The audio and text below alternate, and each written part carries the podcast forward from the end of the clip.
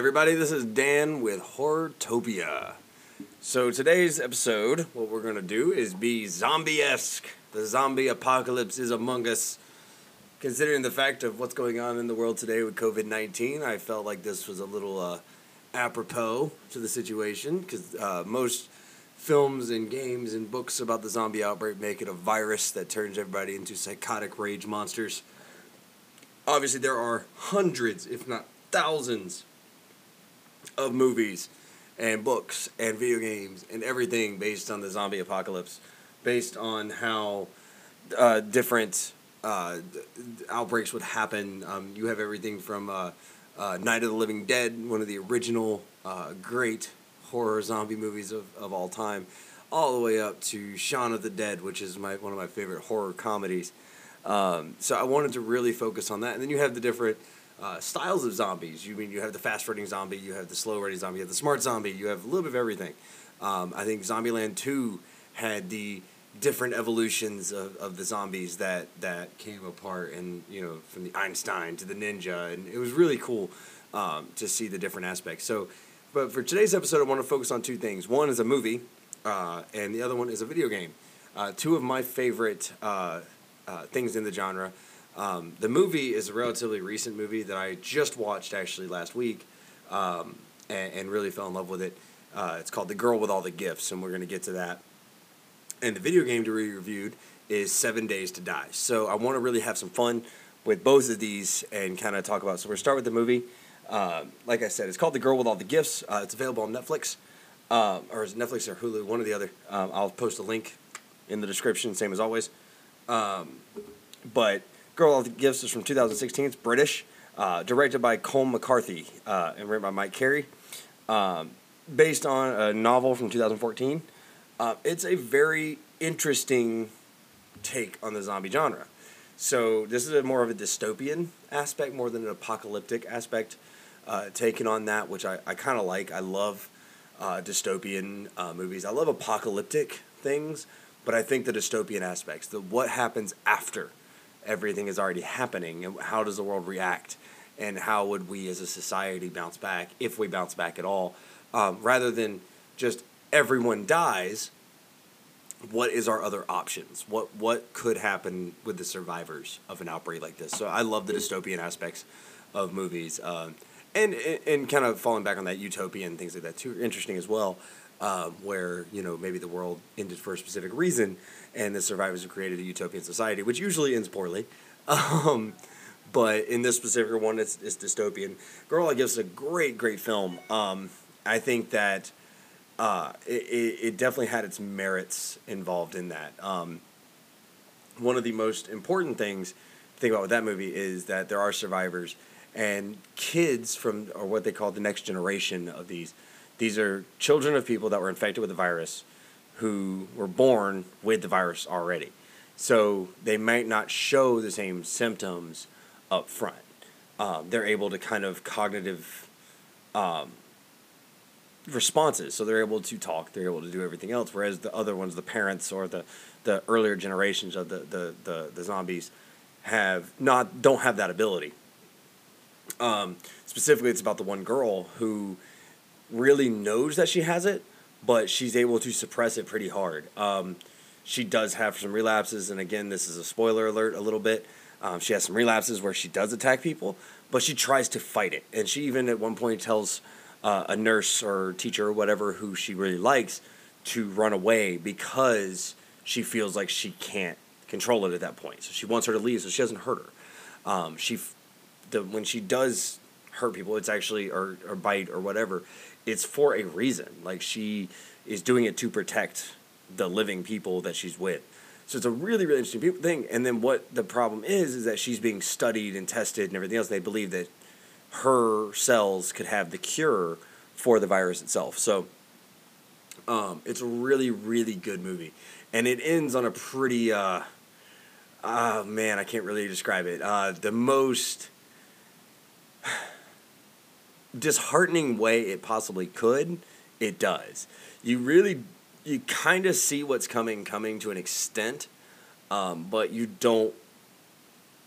You hope it doesn't happen that way. And I think in your mind, you as you're watching it, you kind of get that, yeah, I know this is about to happen. Yes, I know that this is probably what's coming. This is, I'm trying to do this without giving away the ending. You know that XYZ is going to happen in your mind, but your mind also tells you, yeah, this is what's going to happen, but I don't want it to be that way. So there has to be an alternate answer to what's about to happen. So there's a lot of foreshadowing done towards the ending for what's going to happen. Excuse me, I just burped right into the microphone. So there's a lot of foreshadowing done that I think really builds that too. So it allows it to really work. It's also starring Glenn Close, which I think is kind of cool that she did this kind of movie. She's a fantastic actress. She plays the scientist who's actually...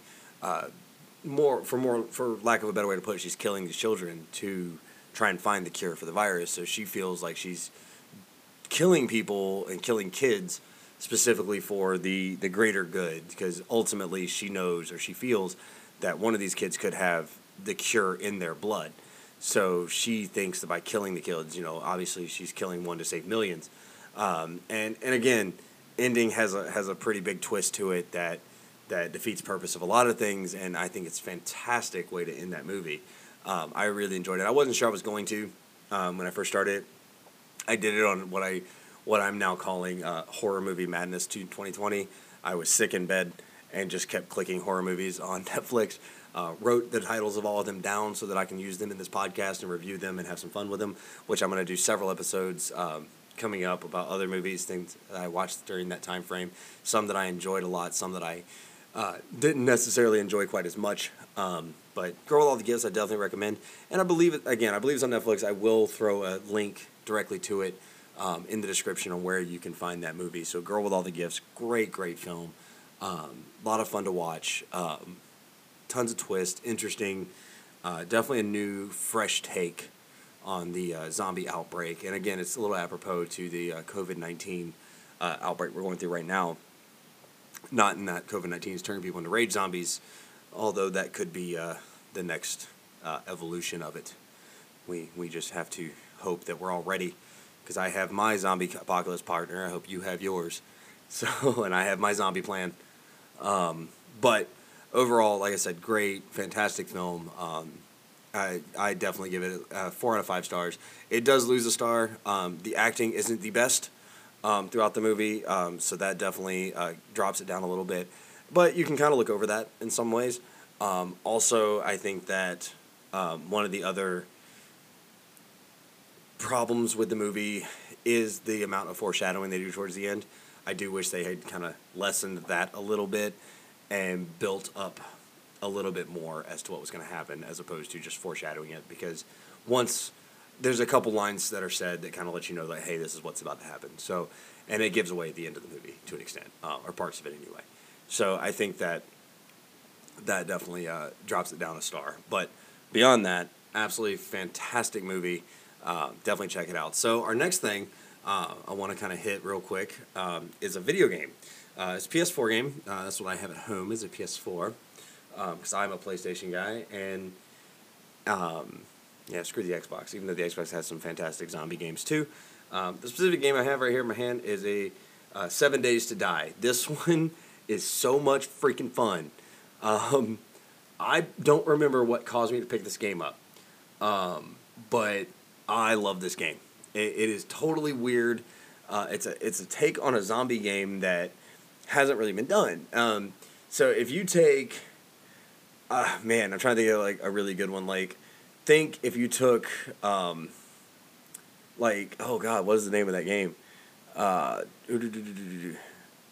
Any really zombie apocalypse game out there where you just kill zombies, take that, mix it with Minecraft, and then mix that with Fortnite. And you've got 7 Days to Die. It is a super fun, super cool game that I don't think gets enough credit for what it is. It's Telltale Games, so... obviously, they make some amazing video games. They did the awesome Walking Dead storybook-based, graphic novel-based game. They did an awesome one for Game of Thrones. So it's a Telltale Games, but it's not in that same like kind of comic book aspect. So the entire point of the game, I'm going to just read the back of this just to kind of give you a description of it. Set in a brutally unforgiving world overrun by the undead, 7 Days to Die features unrivaled crafting, world building, and survival. It is a unique combination of first-person shooters, survival, horror, tower defense, and role-playing. The point of this game is when you first open this game, you are naked in the woods. And you have to find plants to craft clothes. Then you have to craft a house. You have to craft, a defense area. And your goal is to survive. So you get zombies throughout the day, whenever, especially at night, zombies will come attack you or whatever. And you have to build weapons to fight against them, et cetera, et cetera, et cetera. But ultimately, your goal is to do this, and then every 7 days, you're hit by a horde of zombies. So it's a really cool aspect of a survival horror game that I think doesn't get enough credit for what it is. It is 1 to 2 player. I have never played it in 2-player mode. I think it'd be fun. But you build you gather all your supplies, you build stuff. You have to have certain things to build certain things, just like in Minecraft or Fortnite. Honestly, I haven't played Fortnite. My son is the Fortnite guy. So I'd have to ask him how that kind of works. But it's just like Minecraft, like in that respect. You have to have certain, building blocks to build different things that you need for the best defense mechanism. Same thing with this. You need to cut down certain kinds of trees to get the right kind of wood to build, XYZ item.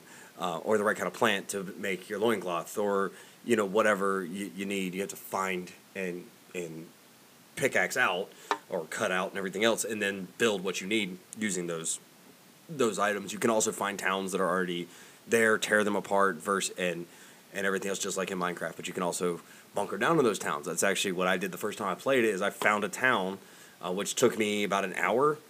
Real time to run to while still collecting stuff and fighting off zombies and everything else. I found a town and I bunkered down in a building while I built my defenses around that building. So there's 100 different ways to play it. It is a fun game. I highly recommend it. It's called 7 Days to Die.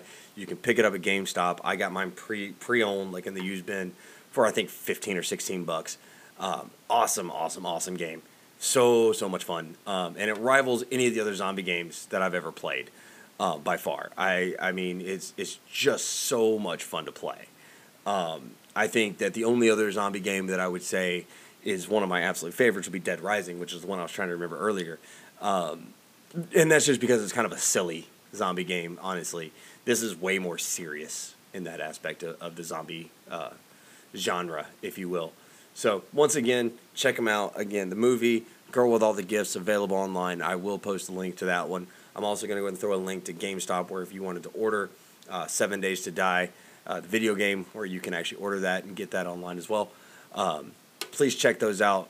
I'm going to do another episode here, possibly even tonight, and get that uploaded on another movie that I absolutely fell in love with in every aspect of it. There was nothing I did not like about this next movie I'm going to do. It's called The Platform. So that's going to be the next movie that I do possibly later on tonight. So we're going to get into that one pretty heavily. Once again, check them out. Girl with All the Gifts, 7 Days to Die. I'm Dan Walla with Horror-topia, and we'll see you next time.